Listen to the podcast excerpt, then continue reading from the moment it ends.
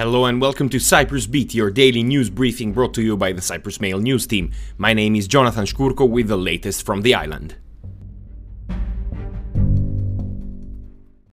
First up, after years of delays, the House of Representatives finally passed the legal framework for opening up the electricity market yesterday.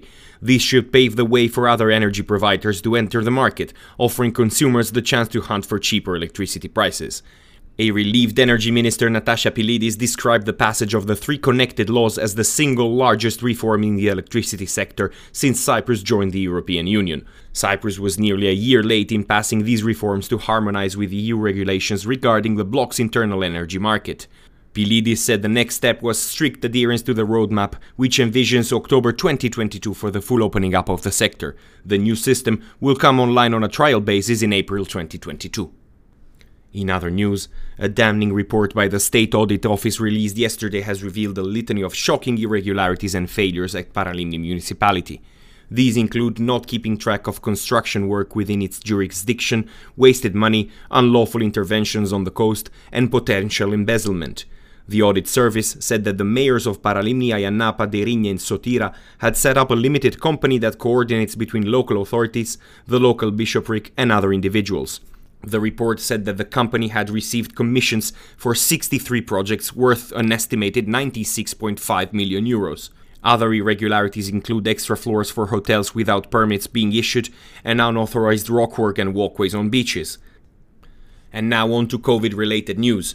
From Monday, those who are fully vaccinated will no longer have to provide a negative test to cross over to the north. The Bicommunal Technical Committee on Health, which met yesterday, said that the test requirement for vaccinated people will no longer be necessary from September 27.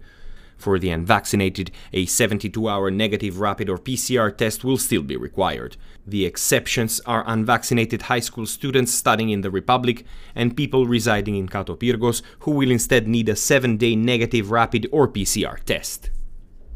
Elsewhere, booster shots will be available for the over 83s at walk in vaccination centers starting on Monday. Only mRNA vaccines, Pfizer and Moderna, will be used for the booster jabs, irrespective of the type administered initially. People must also present identification documents before vaccination.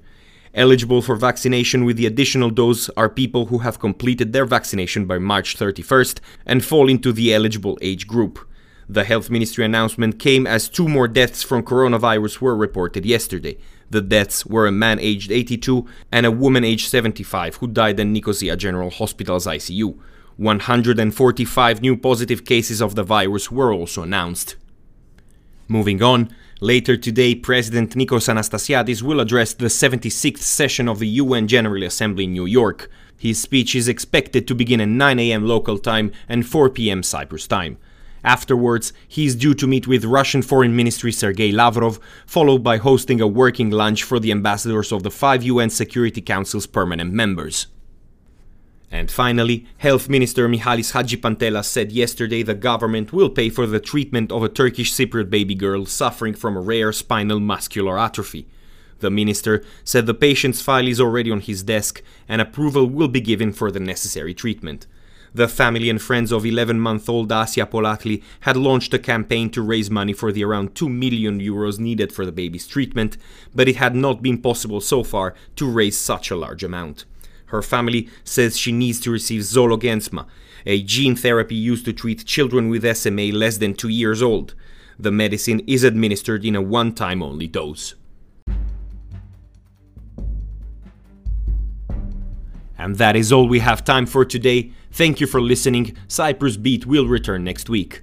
And as always, for more news, information, and analysis, go to cyprus-mail.com.